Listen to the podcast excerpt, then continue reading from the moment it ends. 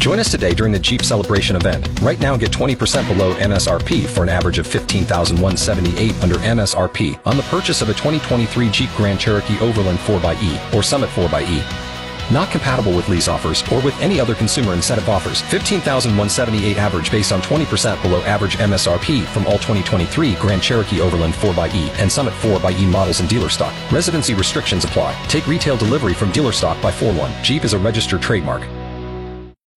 In the wake of yesterday's storming of the U.S. Capitol, some are calling for President Trump to be removed from office for his role in inciting the unrest.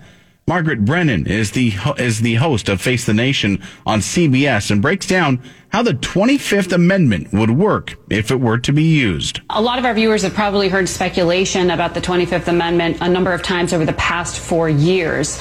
And never until the past 24 hours have I been told that the highest levels of the Trump administration are indeed discussing it. Now, what this uh, provision does is it would allow for um, the vice president to effectively step into the job for the remaining days of the Trump administration term to become commander in chief and remove President Trump from power. Now, this is often and has been used for temporary periods of time. For example, if, a, if the president were undergoing anesthesia for uh, an operation and uh, those those legal powers needed to be transferred just for procedural reasons. These are different circumstances we're talking about now. We are talking now about the fact that the faith and uh, confidence of some of the very top advisors to the president has frankly been shaken uh, to its core in the past 24 to 36 hours by the series of events as well as the president's state of mind.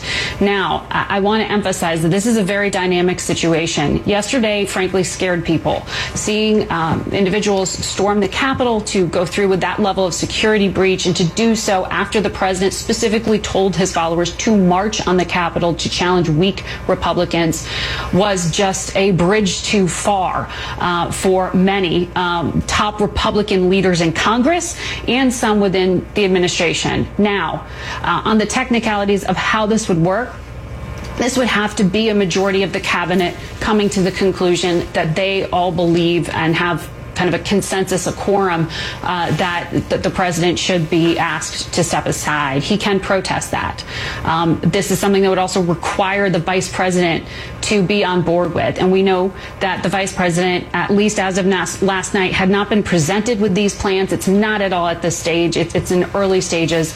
And that the vice president spent most of yesterday uh, in lockdown just because of the security threat since he was at the Capitol when it was stormed by those pro-Trump supporters years.